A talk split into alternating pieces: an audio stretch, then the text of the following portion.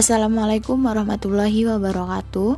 Perkenalkan nama saya Putri Istiqomah dengan NIM 1900009023. Saya merupakan mahasiswi prodi PPKN FKIP UAD Yogyakarta. Pada pertemuan kali ini kita akan membahas tentang materi memaknai per peraturan perundang-undangan.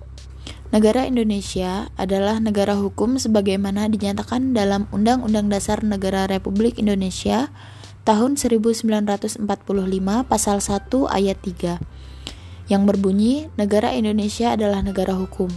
Hukum memiliki dua bentuk yaitu hukum tertulis dan tidak tertulis. Kemudian tata urutan peraturan perundang-undangan di Indonesia diatur dalam Undang-Undang Nomor 12 Tahun 2011 tentang pembentukan peraturan perundang-undangan.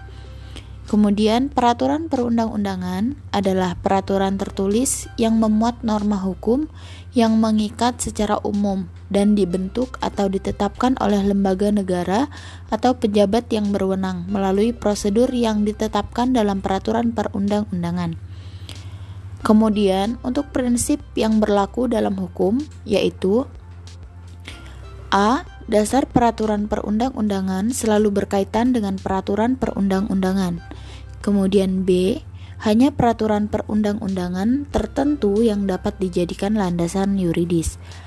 Kemudian C, peraturan perundang-undangan yang berlaku hanya dapat dihapus, dicabut, atau diubah oleh peraturan perundang-undangan yang sederajat atau lebih tinggi. Kemudian yang D, peraturan perundang-undangan yang baru mengesampingkan peraturan perundang-undangan yang lama. Kemudian E, peraturan perundang-undangan yang lebih tinggi mengesampingkan peraturan perundang-undangan yang lebih rendah. Kemudian yang F, peraturan perundang-undangan yang bersifat khusus mengesampingkan peraturan perundang-undangan yang bersifat umum. Kemudian yang G, setiap jenis peraturan perundang-undangan memiliki materi yang berbeda. Selanjutnya, jenis dan tata urutan perundang-undangan yaitu yang pertama ada Undang-Undang Dasar Negara Republik Indonesia tahun 1945. Kemudian yang kedua adalah Ketetapan Majelis Permusyawaratan Rakyat atau MPR. Yang ketiga, Undang-undang atau peraturan pemerintah pengganti undang-undang. Kemudian yang keempat ada peraturan pemerintah. Kemudian yang kelima, peraturan presiden. Yang keenam, peraturan daerah provinsi. Kemudian yang ketujuh, peraturan daerah kabupaten atau kota. Kemudian asas pembentukan peraturan perundang-undangan. A. Kejelasan tujuan. Setiap pembentukan peraturan perundang-undangan harus mempunyai tujuan yang jelas yang hendak dicapai. Kemudian, kelembapan atau organisasi pembentukan yang tepat. Setiap jenis peraturan perundang-undangan harus dibuat oleh lembaga negara atau pejabat pembentuk peraturan perundang-undangan yang berwenang. Kemudian yang C, kesesuaian jenis hierarki dan materi muatan. Dalam pembentukan peraturan perundang-undangan, pembuat harus benar-benar memperhatikan materi muatan yang tetap yang tepat sesuai dengan jenis dan hierarki peraturan perundang-undangan. Kemudian selanjutnya dapat dilaksanakan. Setiap pembentukan peraturan perundang-undangan harus diperhitungkan efektivitas peraturan perundang-undangan tersebut di dalam masyarakat, baik secara filosofis, sosiologis maupun yuridis. Kemudian yang E, Kedayagunaan dan kehasilgunaan adalah bahwa setiap peraturan perundang-undangan dibuat karena memang benar-benar dibutuhkan dan bermanfaat dalam mengatur kehidupan bermasyarakat, berbangsa, dan bernegara. Kemudian selanjutnya, kejelasan rumusan adalah setiap peraturan perundang-undangan harus memenuhi persyaratan teknis, penyusunan peraturan perundang-undangan, sistematika pilihan atau istilah, serta bahasa hukum yang jelas dan mudah dimengerti sehingga tidak menimbulkan berbagai macam interpretasi dalam pelaksanaannya. Kemudian, yang terakhir ada keterbukaan.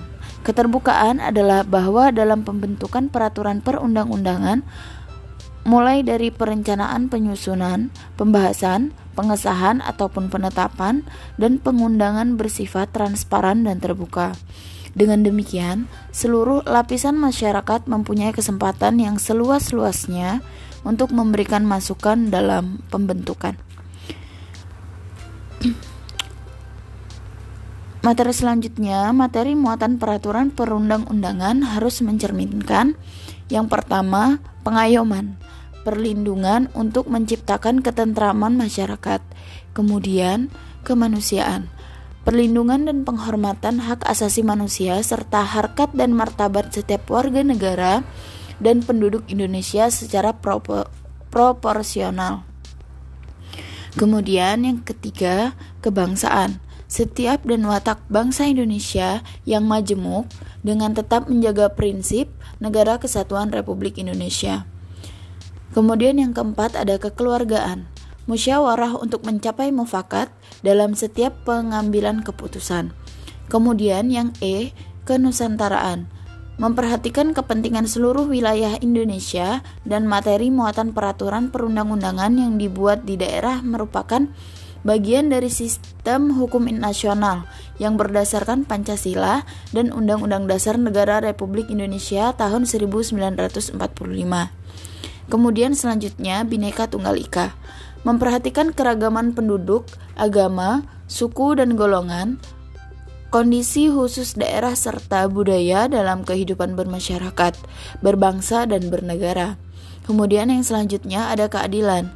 Keadilan secara proporsional bagi setiap warga negara. Kemudian yang H, kesamaan kedudukan dalam hukum dan pemerintahan.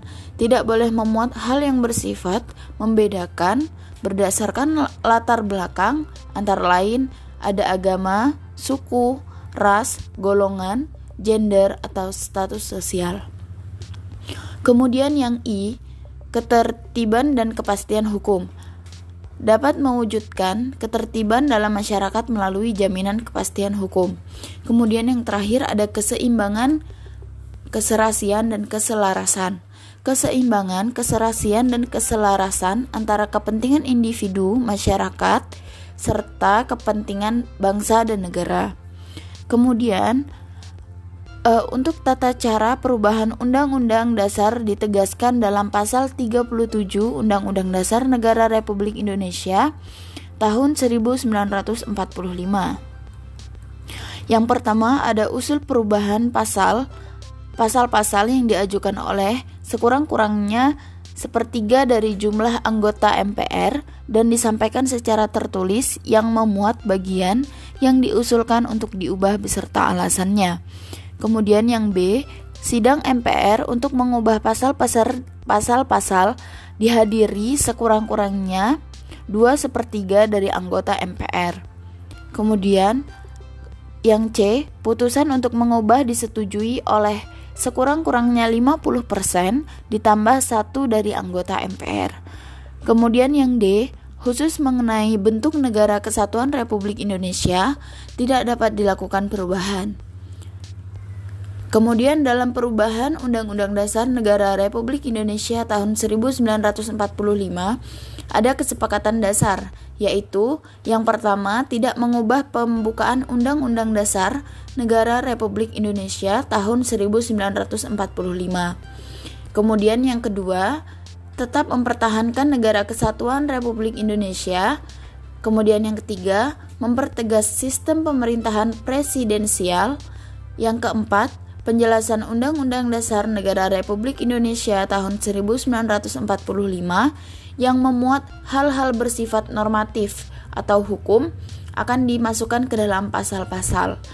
Kemudian melakukan perubahan dengan cara adendum, artinya menambah pasal perubahan tanpa menghilangkan pasal sebelumnya, bertujuan untuk kepentingan bukti sejarah. Kemudian ketetapan MPR adalah putusan majelis yang memiliki kekuatan hukum mengikat ke dalam dan keluar majelis. Mengikat ke dalam berarti mengikat kepada seluruh anggota majelis. Mengikat keluar berarti setiap warga negara, lembaga masyarakat, dan lembaga negara terikat oleh ketetapan dari MPR. Kemudian, Undang-undang adalah peraturan perundang-undangan yang dibentuk oleh DPR dengan persetujuan presi bersama Presiden. Peraturan pemerintah pengganti undang-undang adalah peraturan yang ditetapkan oleh Presiden dalam hal ihwal, kepentingan, atau kegentingan yang memaksa. Undang-undang dan peraturan pemerintah pengganti undang-undang memiliki kedudukan yang sederajat.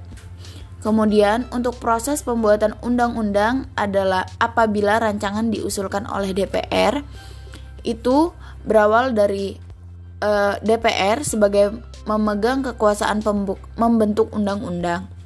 Kemudian anggota berhak mengajukan usul RUU. Kemudian RUU dibahas oleh DPR dan Presiden untuk mendapat persetujuan bersama. Kemudian, dalam hal RUU tidak disahkan dalam waktu kurun eh, 30 hari, RUU tersebut sah menjadi undang-undang dan wajib diundangkan. Kemudian, Presiden berhak mengajukan RUU dan untuk mengesahkan undang-undang itu disahkan oleh presiden.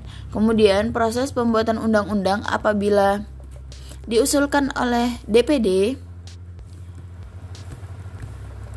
DPD mengajukan usul rancangan undang-undang kepada DPR secara tertulis, kemudian DPR membahas rancangan undang-undang yang diusulkan oleh DPD melalui alat kelengkapan DPR. Kemudian DPR mengajukan rancangan undang-undang secara tertulis kepada Presiden. Presiden menugasi menteri terkait untuk membahas rancangan undang-undang bersama DPR. Apabila disetujui bersama oleh DPR dan Presiden, selanjutnya rancangan undang-undang disahkan oleh Presiden dan menjadi undang-undang. Peraturan pemerintah pengganti undang-undang atau PPU adalah peraturan perundang-undangan yang dikeluarkan oleh presiden karena keadaan genting dan memaksa. Per PPU diatur dalam Undang-Undang Dasar 1945 pada pasal 22 ayat 1, 2, dan 3 yang memuat ketentuan A. Presiden berhak mengeluarkan per PPU dalam hal ihwal kegentingan yang memaksa. Kemudian, per PPU harus mendapat persetujuan DPR dalam masa persidangan berikutnya. Apabila per PPU tidak mendapat persetujuan DPR, maka per PPU harus dicabut. Apabila per PPU mendapat persetujuan DPR, per PPU ditetapkan menjadi undang-undang. Kemudian peraturan pemerintah atau PP adalah peraturan perundang-undangan yang ditetapkan oleh presiden untuk melaksanakan undang-undang. Peraturan presiden atau Perpres adalah peraturan perundang-undangan yang ditetapkan oleh presiden untuk menjalankan perintah peraturan perundang-undangan yang lebih tinggi atau dalam menyelenggarakan kekuasaan pemerintahan. Kemudian peraturan daerah atau Perda Provinsi adalah peraturan perundang-undangan yang dibentuk oleh DPRD. Pre provinsi dengan persetujuan bersama gubernur. Kemudian kesadaran hukum warga negara dapat diukur dari pengetahuan hukum, pemahaman kaidah-kaidah hukum, sikap dan norma-norma hukum serta perilaku hukum. Mungkin cukup sekian yang dapat saya sampaikan. Wassalamualaikum warahmatullahi wabarakatuh.